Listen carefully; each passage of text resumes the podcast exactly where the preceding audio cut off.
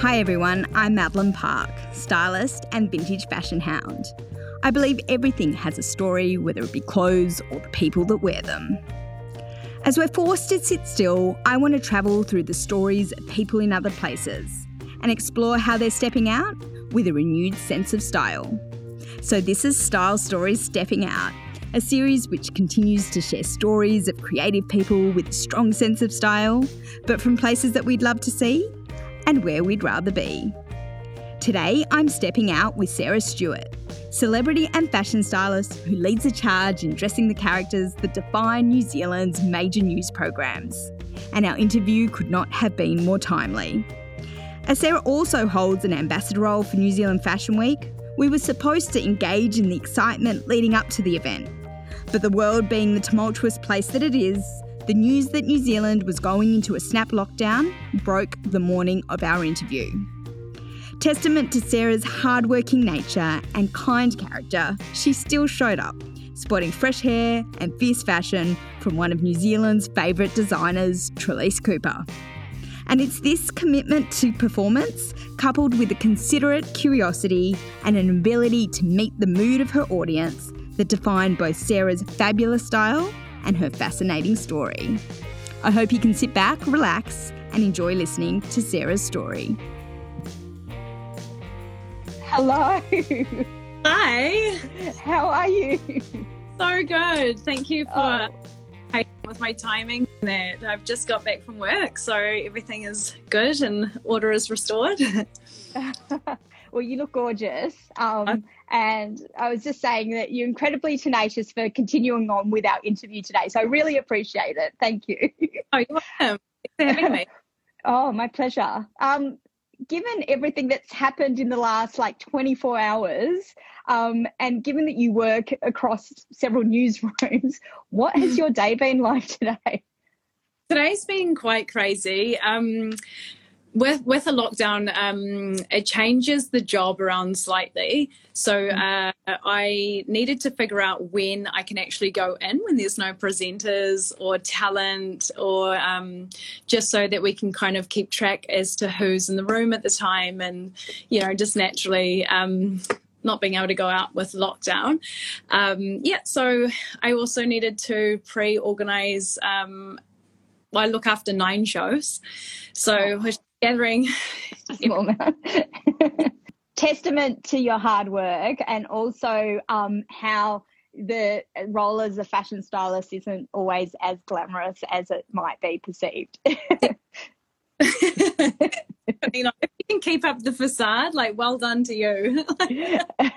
oh, I certainly can't. Especially we're in Sydney lockdown and um, keeping the facade up of everything being glamorous at the moment is particularly difficult. Oh.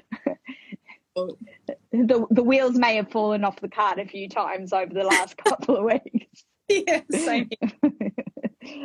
um, look, uh, Sarah, what I've read about you and heard about you is that you're one of the nicest people in the industry over there. Um, and as I said, your tenacity in continuing on with this interview today is kind of testament to your hard work ethic. Um, so I want to jump into your personal story. Yeah, and um, and kind of get a ascertain like where those values came from. So should we kick off by you just giving me um, a bit of a picture of what your upbringing in New Zealand looked like? Sure. Okay. Um, so um, my heritage. Um, I know that was one of your questions that you had asked. Um, so I'm I'm a mix. Um, I I'm Scottish and I'm also Tahitian and then also Kiwi. Right. Um, I got like the freckles. I don't know if you can see that. the Scottish side, and then um, the thicker hair and um, face shape. There's a sort of hints of Tahitian side there. Um, but I I actually grew up in the country, and um, I I grew up next to a large waterfall called uh, Hunua Falls I don't know if you ever have the joy of going to that place. It's very beautiful. It's about an hour out of Auckland. Um, there, I grew up actually in an outdoor pursuit centre. Um, which has kayaking and abseiling, and um, it's what uh, a camp that my my family built, and it actually still remains there. Yeah, um, and then um, my influence came from um, a lot of things growing up. Um, I think living in the country, I think a lot of people can vouch for this, but it forces you to be very creative. um, and um, my parents, even though living in a, they lived in a rural area, they also lived a polar opposite life to the countryside. Um, they would always go to charity balls and in the theatre. Also, my dad would also MC a lot of beautiful events in town. So he'd be wearing um, beautifully tailored suits with bow ties, and my mum would join him and be with them in beautiful gowns and outfits. And my sister and I would just love them so much because they were never dressed like that at home. Like yeah. these earrings that she stolen them. it was like um, uh, late 80s, early 90s. So it, it was the era, era of like clip on earrings and um, quite a decorative time. Um, yeah. There was lots of um, like beauty pageants in the um, in the 90s, um, which I'd love to watch, and also the news. Um, and they would have like the big heavy set hair and um, the clip-on earrings and the big shoulder pads and blazers and and whatnot. And um, I just loved it. I didn't really see that in my everyday life, apart from mum and dad heading out and vanishing and looking so glam. So TV really fascinated me, and I knew that I always wanted it to be a part of my life, or I wanted right. to be part of it. yeah. so I guess it's like almost um, feeling like you're you're missing out a little bit to you know like that's maybe um, if if you're going to think of it from a psychology sort of point of view, I guess I want to be a part of it, you know? like, yeah, yeah, I want to join in. Especially if you were in a remote area, like if you you were kind of a bit isolated from a bigger yeah. city, uh, I guess you would feel like, oh, how do I how do I participate in that? Yeah. yeah. Um, so um, super glamorous and fun. I mean, growing up on in, in the country and, and on an outdoor pursuit centre was fantastic. Don't get me wrong, but it just yeah, it was always like um, just so so close but so far. You know. Do you think yeah. that um, because of that, because of the way you know the area that you grew up in, and because your parents were so glamorous, um, you did look to fashion as a way of like exploring a sense of fantasy because I know I know on your website you've quoted Kate Spade as saying um, you know we we start playing dress ups at 5 years old and and we we like we we keep on going from there is yeah. that, is that what happened to you yeah. Is that yes like um yeah I think um you know curiosity just never stops you know you're always just going to be curious and want to try and and delve um but even from from there um like I, I um, if we're going to talk about um, like um, pursuing the career in fashion, um, I definitely I knew I always really loved it. Um, but I went I went down more of a um, traditional route and obviously went to to university to explore that. But I actually really freaked out as I wasn't really um, sure what to do with my degree. So going back a step, you said you were hmm. saying that you know you always knew that you loved fashion and it was kind of the pursuit you were going to go down. Why? Yeah. Like, why did you, or how did you always know? What were the kind of signifiers, or you know, where did that kind of start to evolve in you? I think um yeah, definitely the whole thing of trying on my mum's clothes and trotting around and putting on earrings and um, dressing up any animal that I could that was around.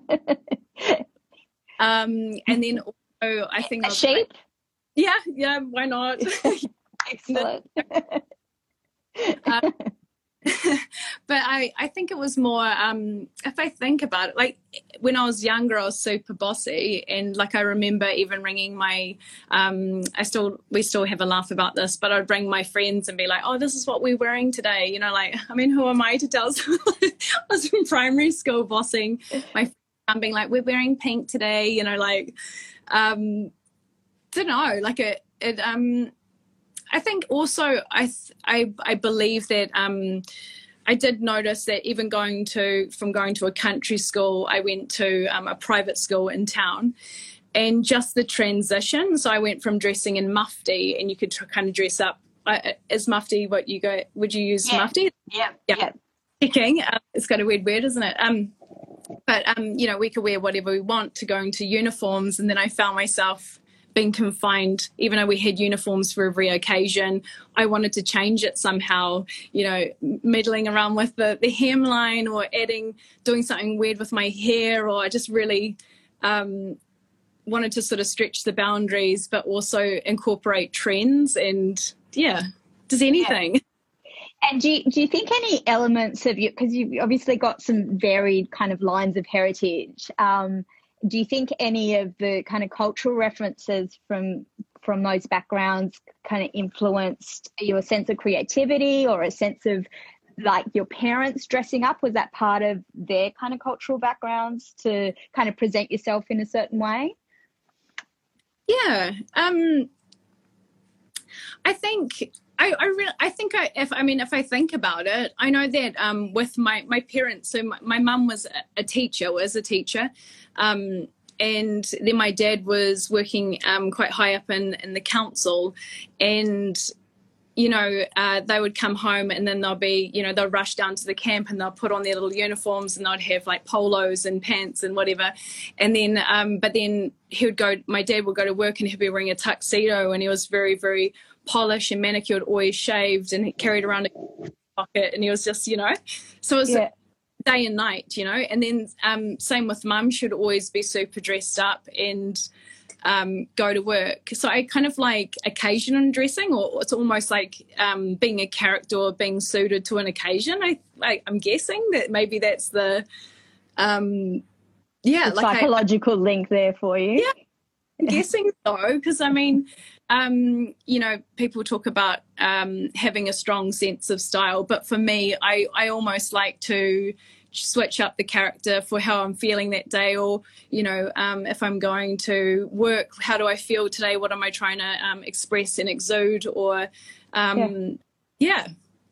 It's funny because when I'm listening to you, um, I love to kind of draw parallels between things. And one thing you've said is that your parents kind of wore a uniform and then they wore this dress, like, you know, these lovely kind of more regaled clothing.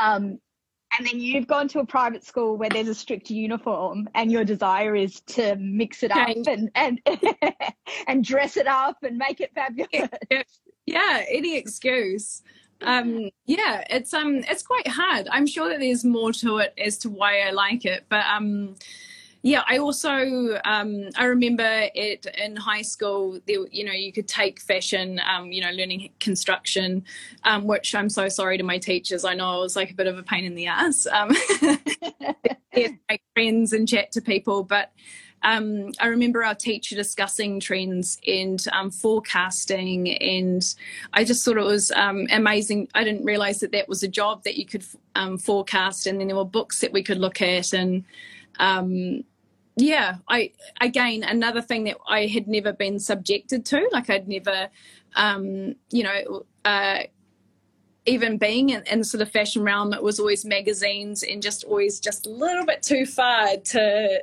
be associated with. But you know, like I don't know, when you have that sort of strong desire of connection and wanting to be a part of something. I mean, I'm an overthinker and I love thinking. I'm like I, I love thinking of every single avenue and um you know how exciting. I, I don't know. That's the sort of thing that excites me. I know it's so silly but even um i don't know the same but i just love people watching. That's like my favorite thing in every going visiting other countries or um, even just being in different environments or even at parties. It's like the first thing i'm doing. It's quite antisocial but i'm just literally staring and really taking in the essence of that person just like what makes you you? You know like what why did you wear that today? That's so interesting. I'm not even judging um, I know that um, you might get this as well, but whenever I do, um, you know, catch up with someone or meet someone, they'll be like, "Oh no!" The first thing they're saying is like, "Oh, sorry, um, I didn't have time to change," or "This old top." And they've got excuses, and I'm just like, I don't yeah. even care. Yeah. When I first someone, I don't go, "Oh my god, is that last season?" I'm like, "Why would you even bother?"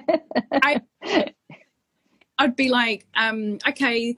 you know, if someone's wearing um, their favorite shoes and they're really well worn, I'd just be like, oh, okay, you know, this person um, really loves their clothing and won't let go of it, you know, like, and they, they really, um, or when people say these are old, but they look like they're in good condition, then I'm just like, these, this type of person um, knows how to look after their stuff. And um, if it's a classic style, maybe that's more like if I was to style them, then that would be the direction I would go, or you know, like I'm I don't even know how to articulate it, but it's definitely overthought everything. yeah, well, I, I, I'm also an overthinker, so I think we would become good mates if we could spend more time together. um, but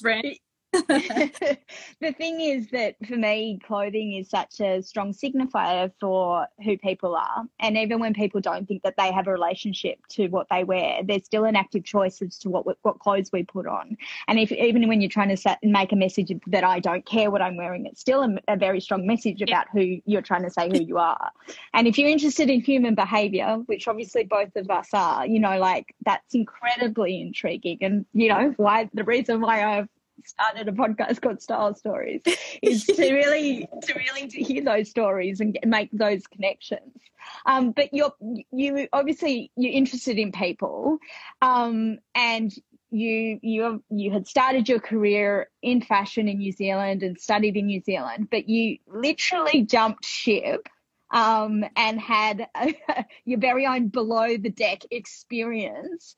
Um, was oh. that about it was that about seeing more of the world and like needing to understand human behavior more? Or like what prompted you to to have that experience and give us a bit more detail around it? Yeah yeah no um i'd love to. Um so um in my early 20s i actually didn't have that much i was so career focused and um, you know scratching my trying to scratch my way up and then sliding down um, of trying to get into the fashion industry and um, yeah I was, I was immensely fixated and um, i know it's not so much like this now but um, back then you'd work for free. And so i um, I worked for free for a lot of people just to um, gather experience and um, to get jobs under my belt and to get known.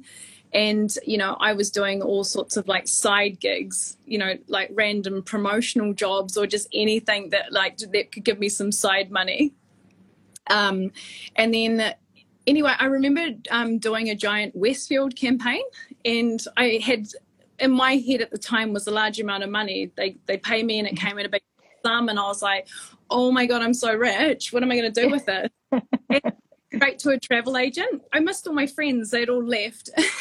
they'd gone to live in London or different places. And um, in my travels, I was actually in Greece. Um, I had caught up with some of my friends from New Zealand, and they were on the yachts. And they were like, "Oh, you know, you should try and do it." And I was like, "Oh no, thank you, I'm fine." Thinking I was mm. like, "Oh no, fashion. I'm, you know, that's my thinking I'm above it all. And I was, and, you know, how ridiculous am I to even think that? Because I was like, no, I'm focused. I'm not doing that. Got back to New Zealand after traveling and I was just like, I have to go back. I want more. You know, I was just fixated on doing it. But I didn't have enough money, you know, like I wasn't able to move to a country and settle and assist them more for free. And so, um, yeah, I, I flew to Palma, Mallorca. I did a couple of courses that you had to do. Um, went to the wrong part of the island, but once I realized where I was meant to be, then I found all the oddies. and um, yeah, then I worked and uh, I, I don't, I'm so sorry also to anyone that I worked for them because I wasn't a very good stewardess, but I was definitely like, I didn't get fired, so that's good. Um, I worked for a, um, a Belgium um, Baron, and then another one I worked for um, Vijay Mallya, who owns Indian Empress and um, Indian cricket, cricket team, and you know half the world. it seems like basically around Formula Ones, and would host all the main parties so that was a lot of fun. But it was it was purely a to travel, but also um, to get some money. To the dream was to go live in London. So I was able after doing it for two years. Then I was happy with the amount of money I had to um, go and um, move to London. And did did the whole that whole experience blow your mind? Like, did it just kind of yeah. open up your whole world? Yeah, like any type of fantasy I'd ever had about being um, excessively rich and looked after, or um, yeah, like just burst that bubble. I do not want to be that type of rich. Um, um, yeah, it's very stressful actually for them. Um, and then you're surround. Some people are surrounded by the wrong people. Um, and also, you see, um, with a lot of money comes um, you know people don't don't seem to the opportunities are boundless and sometimes some people need restrictions to appreciate stuff if if that makes sense i don't know but um yeah. i much like i and um obviously my job was people watching i was pretending i was sight and hearing impaired um, standing against a wall um, until someone needed me. And like, um, but I learned a lot about different cultures and, um, yeah, you know, you've got um, access to someone else's life and you're sort of falsely a part of it. And then what a nice disposition to sort of be in to decide whether that's something that you would ever want in your life. Yeah. Not that it's an option, but like, yeah, it was it was just really interesting. But it is a little bit of like a human experiment, putting lots of people together and expecting them to be in harmony with each other. Yeah, yeah, and in a very contained environment. yeah. yeah. So you, you you you then worked in London and you've you've like lived in New York and Dubai. Is that correct?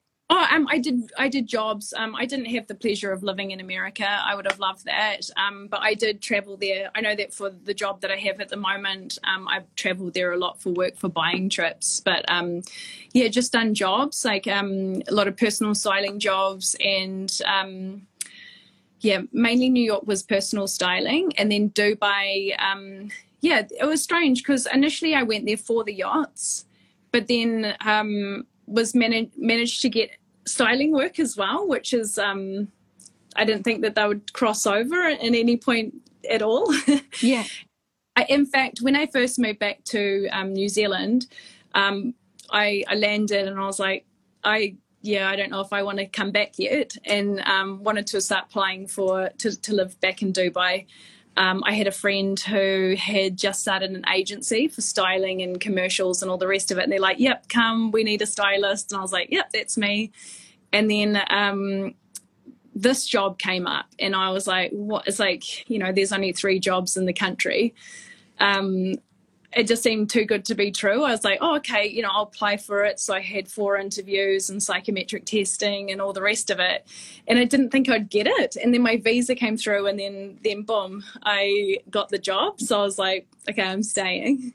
And my family's here, so yeah. yeah. So how do you how did you find that all those kind of cumulative travel experiences um affected the way that you work as a stylist and also your personal style? I don't even know how to articulate it, but I think it's definitely affected me and in how I dress, and it's also to be more open. Um, and you know, when I'm dealing with a client, um, if they're from a different culture, there's also lots of rules that you need to consider, and also their coloring and and what I think is beautiful and how they want to translate um, how I'd want to like uh, my my essence of what I think is beautiful will be different to someone else, and really yeah. you really your client or um, their viewers um, on board more so than your own thought pattern. Like you need to be uh, think further than yourself. that makes sense. I, yeah. so how how would you just define your personal style now? Oh, um, I think I, I, I really like um, vintage styling. I, I like um, sort of um, 1950s styling, but then I also like 80s.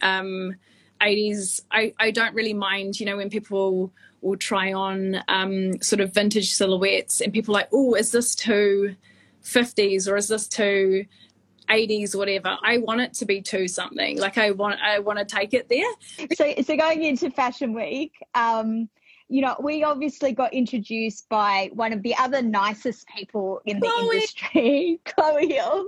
Uh, i've known chloe for a really long time and as i said to you on the email uh, she's never failed to be anything but thoughtful and lovely and kind. Um, so uh, she's put put us in good company. Um, but you guys are both uh, ambassadors for New Zealand Fashion Week, and it, is it supposed to be the 20 year anniversary for New Zealand Fashion Week? so, what, what now that everything's gone into lockdown, what's the plan? What's going to happen? Yeah, I am. Um, I'm sort of wondering. I mean, it gave me a small um, scrap of optimism or um, hope in regards to the actual um, fashion week itself. All of the messages saying it's postponed. Yes. But yeah, I mean, New Zealand Fashion Week is an important platform to support um, the industry I work in, but also it's like my favorite week of the year. Like this, I don't know if this is sad or not, but like I like it more than Christmas and New Year. Like I just about like I'm preparing everything and um, yeah, the tw- 20 year anniversary is pretty special. It's a massive milestone, and um, they had a few things on to treat the um, the the um, patrons or people who are going to um, Fashion Week. Um, I think there's there's a show called Retrospective that was going to be the opening show, and it's going to have was going to have 55 designers um, throughout history. You know, like of of the 20 years.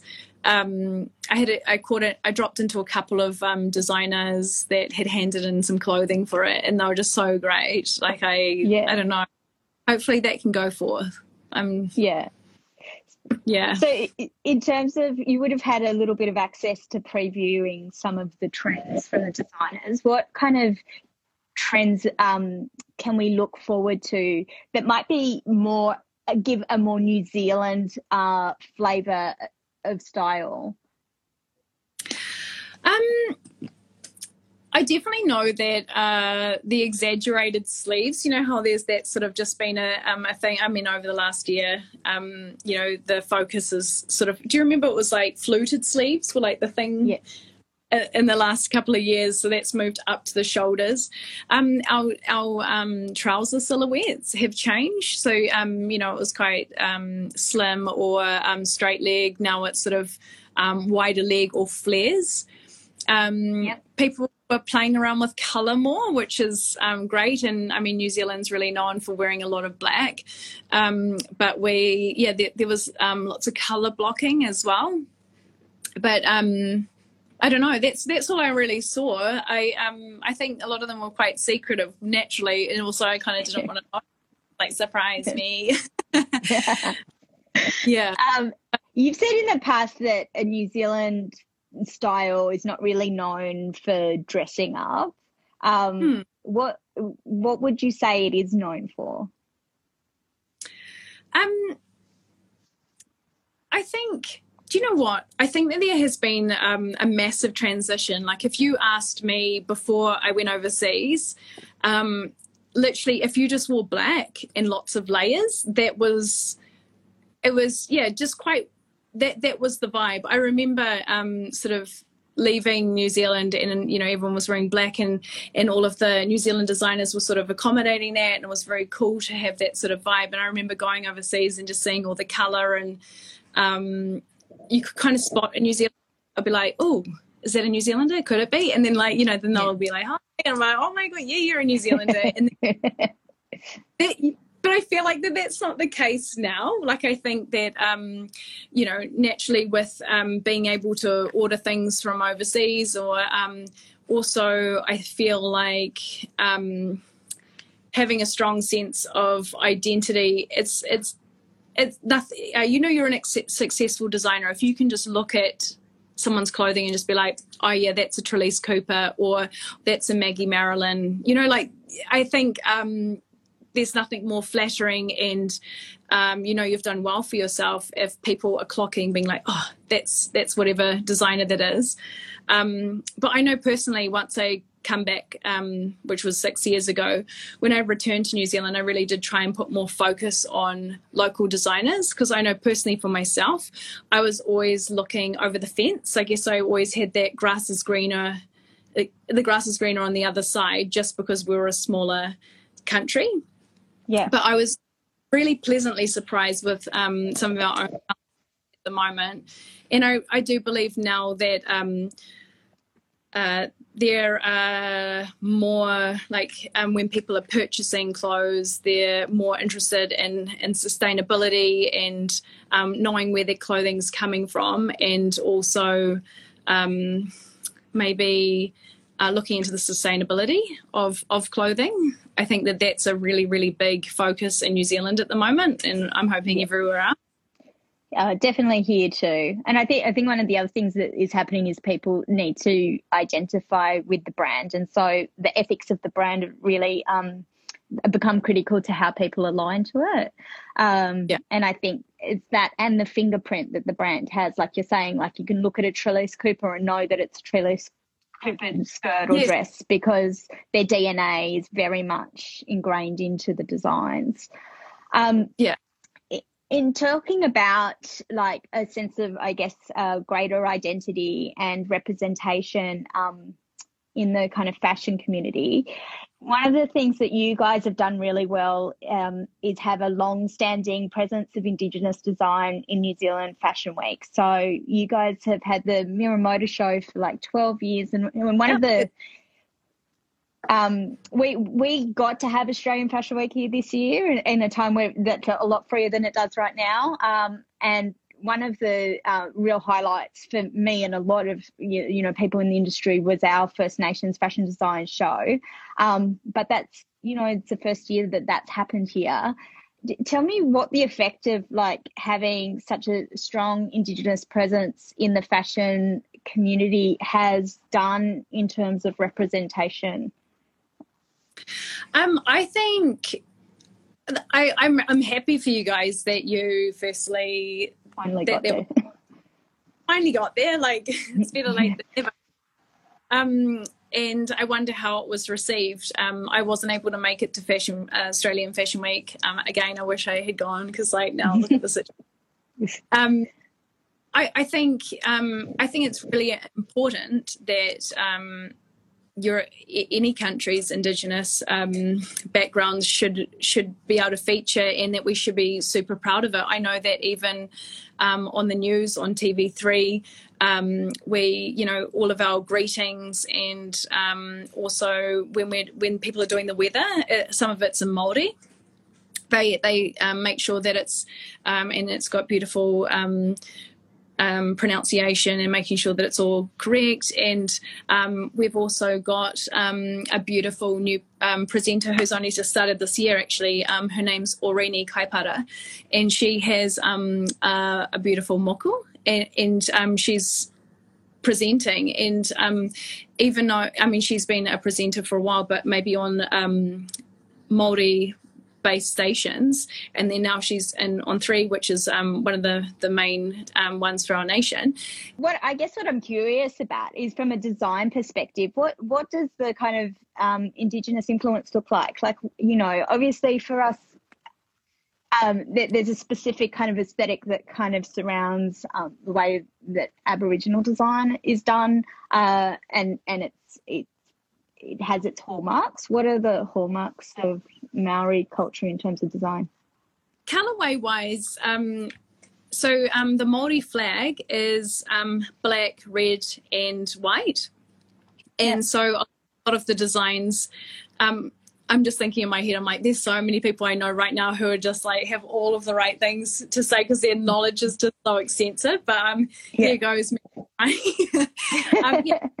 Um, red, black, and um, white is is the Maori flag, and um, these colours. I know that um, if you're a part of a kapa haka group, which is um, you know a, a traditional Maori dancing, um, I don't know if you've watched the the All Blacks, and beforehand yeah. there's haka, like so it's yeah. you know there's a lot of dance, but um, also, um, there's lots of materials that are um, sort of that are always used is flax is something yep. that is you know sacred with Maori um, people, and you know there's flax weaving, and um, that can be beautifully incorporated. Like some of the stuff that has been done is just so so good. Um, there's an amazing Maori designer called Kiri Nathan.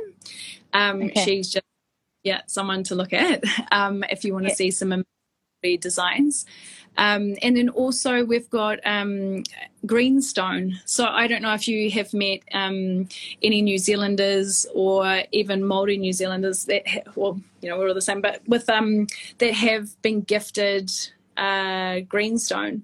So um, greenstone you can't buy yourself you have to um, it has to be gifted to you and what i love about this stone is that the more you wear it um, it becomes more shiny and actually absorbs the owner's oils. So right. you know you, you, might have it and you might wear it um, loads, and then so it becomes more and more shiny. Kind of like the more it's worn, it's more beautiful it becomes, and then. Mm if and when you pass, or if you wanted to gift it to, um, you know, say if you have kids or family or whatnot, um, it's almost like giving a piece of yourself to to someone.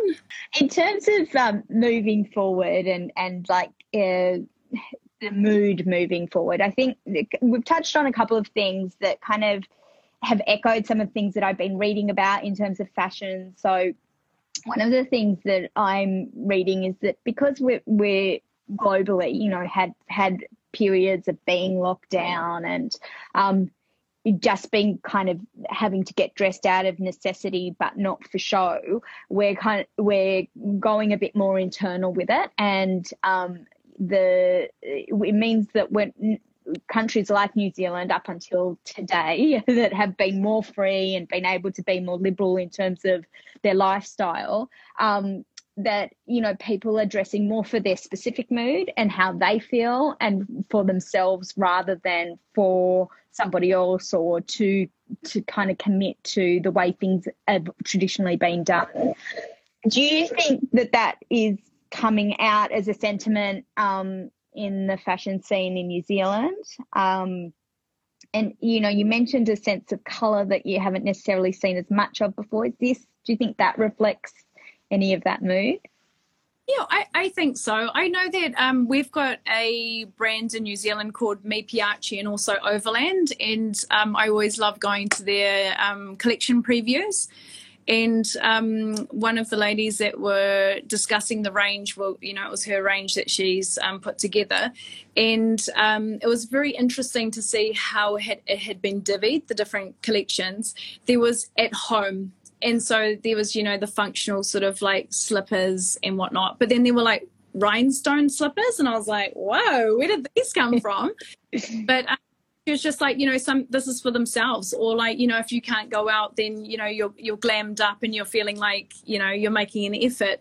And also with the collections there were um going all out pretty much like wearing um, all crystal sort of heels and um, heavily decorated um, super like almost like princess slippers and then um, yeah. but then then there was like sort of pulling back a little bit more there were sneakers and you know there was your going out sneaker and then there was like your relaxed sneaker i think that um i mean into I think internationally as well, I think that um, the like we haven't seen this level of casualness with um, clothing and how people are dressing since the uh, late 90s early 2000 you know i, I remember hearing um, being in a friend's house the other the week and she was just like oh can you get me my sneakers? to her partner and he runs off and gets her sneakers she's like, no, no, no, I want my going out sneakers. And I'm just like, what the hell? What's the difference? And like, you know, she had like different ones. So she's like, oh no, I don't wear heels anymore. So I think you're right. I think there is definitely, um, I'd be like, no, no, this is what I want to do. Or, you know, you've been at home for a wee while. So you know, you know what, this is actually what I really like. And, you know, I've been mm. doing this dance and this is just good. I'm just doing me, which I, I think is good. Yeah. And what about you? Do you feel like you've wanted to get a bit fancy, like since you know you after your period of lockdown and what have you? Yeah, I found that I wasn't wearing heels as much, which was quite shocking because I um I partial to a heel. Um, yeah, and then I mean, my my me dressing for comfort probably is like there's different variants of um, dressing for comfort. Like what I think's casual won't be casual to someone else. But um, yeah. yeah, I find um, you know, I, I never really invested in clothing at home clothing because I just was never home. I was either working or out. Um, and then, you know, if, as soon as I get home, it's pajamas. Like I just didn't really have that at home. In clothes. between. Yeah, yeah. So like I, you know, I found myself, um, you know, buying stuff that will be um, comfortable for home, but then also um, if I was on like a Zoom call or um, you know, going into work or whatnot, like a, you know, that maybe it all sort of merges a bit more instead of it being very, very. Um, but I mean, you know, um, we've been so lucky and not actually been in lockdown. So um, maybe you want to talk yeah. to me in a, a, week or two if it. uh, I I think um, for me that this series is about a bit of escapism so that we can kind of move away from thinking about loungewear and more think about all the fabulous things that people are wanting to wear or are wearing um, as a means of self-expression as as the world does in other pockets of the world get to move around a bit more where vaccinations are higher. Um, so that kind of leads me to my last question, Sarah. Where, like, where are you kind of aspiring to travel to, and what would be like the most fabulous outfit you could put on when you when you got there? Um, hmm. I think that I definitely of all the countries that I want to want to travel to, and you know, um, I know that for work I normally travel a lot to America, and then I always go to London in September for Fashion Week, and then I'll um, always go to one new country just to make sure that every year I'm getting my country in. Uh, last one I went to was um, Costa Rica. Um, but do you know what? Like since the lockdown and um, also not being able to leave the country, I'd have to say I'd have to go for family. Um, I'd really love to go back to Tahiti and, and see my family that I've I've held off for such a long time and you know I'm devastated about that that you know I put them on the back burner um, I'd also like to maybe go to Edinburgh that was also um, uh, a city that I was so close to where I was living that I was like, oh, I'll just do it next year. I'll just do it next year. You know, like just I want to go to all the places that I just was going to do next year and then just couldn't. Yeah. Go to yeah. Japan. Go to. Um, I do want to go back to London and see my friends and hug their kids and go to countries that the temperature is more consistent than New Zealand because here it's um you know four seasons in one day. Um, yeah but yeah, I look forward to. Um, I mean, it's winter here at the moment, and um, I look forward to um, being poolside somewhere and um, you know wearing something ridiculous like a big giant matching hat with my bikini and my t- and just have something really obnoxious and silly and unfunctional and not functional. and, you know to know just everything that I can't do at the moment I want. yeah, yeah. Oh, well, yeah. I hope you get to get to see your family um, soon. And I think there are worse places to aspire to go to than Tahiti. Yeah. That sounds pretty yeah. fabulous to me. Well, Sarah, thank you so much for joining me today, and thanks for being such a trooper. And even though I'm sure you've had such a busy, hectic morning, um, you still came looking fabulous and giving me your whole well, self. Sorry. Thank you, Chloe. I, I, yes, thanks to Chloe. But I, I hope that um, one day we get to actually meet in person and um, I would, you know, maybe yeah. next year's fashion week at somewhere. I would love that. For New Zealand, look me up. Yes, I will. I will do. All right. Well, I'll, I'll let you get some rest. Thank you so much. If you like style stories but are looking for a little more connection, please come and join Style Stories The Circle, a Facebook group I've created to provide a community minded space where you can discuss the latest episodes, get social, and share your style and your stories.